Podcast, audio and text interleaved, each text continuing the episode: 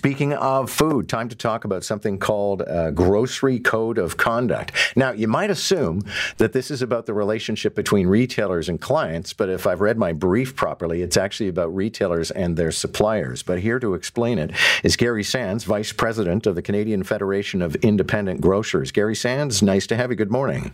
Good morning. Glad to be here. Okay, so what problem or problems are we trying to address with this before we get to the guts of what it's about?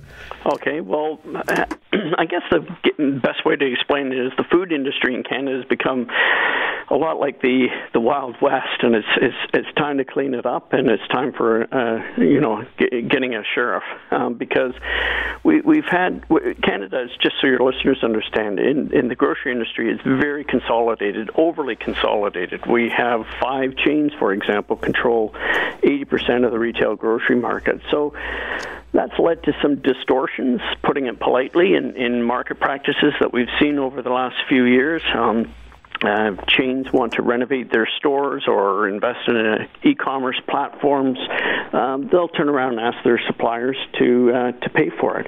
Um, I can tell you, if an independent grocer wanted to ask that question of a big multinational supplier, I'll keep the car running for you while he runs in and has that quick uh, conversation with the with the multinational because it's not going to happen. The other the other issue too is. Um, uh, even in terms of supply for independents, we have 6,900 independent grocers in Canada. Many, many of them are in rural and remote communities in Canada where they're the only game in town. And lots of times where there's a high demand for product, and we saw a lot of this during COVID, where there's shortages and high demand, um, the, the chains would simply say, well, we've got to get it all. Everything that is in our agreement, we've got to get everything. And that would mean that some of those communities I'm talking about would get nothing or very limited. And that that, along with the fees and the fines that chains were leveling on on the suppliers, caught the attention of government. And so this is we've come together as an industry to develop this code, and hopefully we can we can you know as I say clean up the Wild West, bring a new sheriff to town, and and bring more fairness and transparency to the industry. Okay, so are the big chains fighting this? No, they're not, uh, and that's that's the good thing about this process. The government, instead of regulating, and we didn't want the government to regulate, we we said to government, let's us try to deal with this ourselves.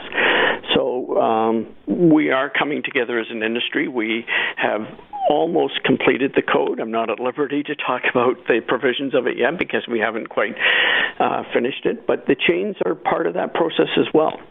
And uh, I can tell you at the beginning of the process, because it's been two years in the making, um, you know, there was a lot of finger pointing uh, and, and, tension uh, during the initial uh, negotiations. But now instead of talking um, at each other, we're talking to each other and in, in, in a different atmosphere. And I, I think that bodes well for the future. Thank you for this. Good luck. Okay, thank you.